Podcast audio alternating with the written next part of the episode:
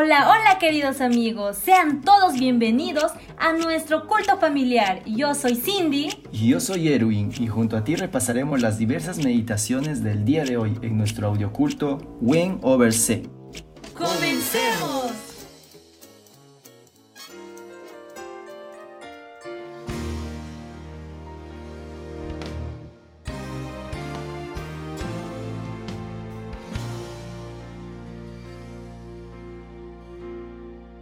Hebreos 6 Por tanto, dejando ya los rudimentos de la doctrina de Cristo, vamos adelante a la perfección,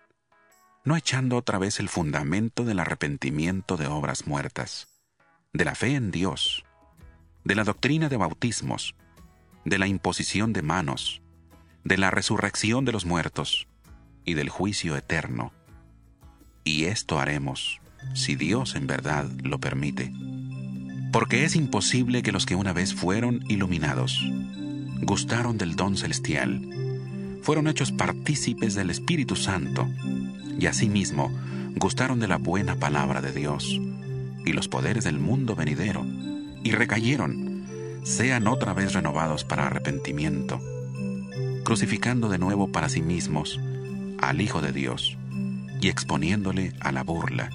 porque la tierra que bebe la lluvia que muchas veces cae sobre ella y produce hierba provechosa a aquellos por los cuales es labrada, recibe bendición de Dios. Pero la que produce espinos y abrojos es reprobada, está próxima a ser maldecida y su fin es ser quemada. Pero en cuanto a vosotros, amados, estamos persuadidos de cosas mejores, pertenecientes a la salvación, aunque hablamos así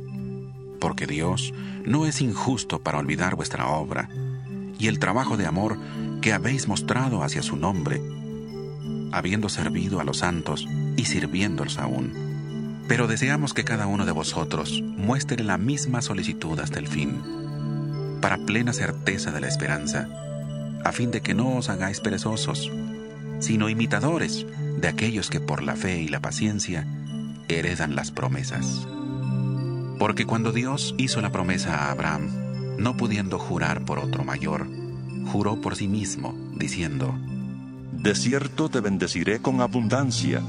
y te multiplicaré grandemente. Y habiendo esperado con paciencia, alcanzó la promesa, porque los hombres ciertamente juran por uno mayor que ellos, y para ellos el fin de toda controversia es el juramento para confirmación. Por lo cual, queriendo Dios mostrar más abundantemente a los herederos de la promesa la inmutabilidad de su consejo, interpuso juramento, para que por dos cosas inmutables, en las cuales es imposible que Dios mienta, tengamos un fortísimo consuelo los que hemos acudido para asirnos de la esperanza puesta delante de nosotros, la cual tenemos como segura y firme ancla del alma, y que penetra hasta dentro del velo, donde Jesús entró por nosotros como precursor, hecho sumo sacerdote para siempre, según el orden de Melquisedec.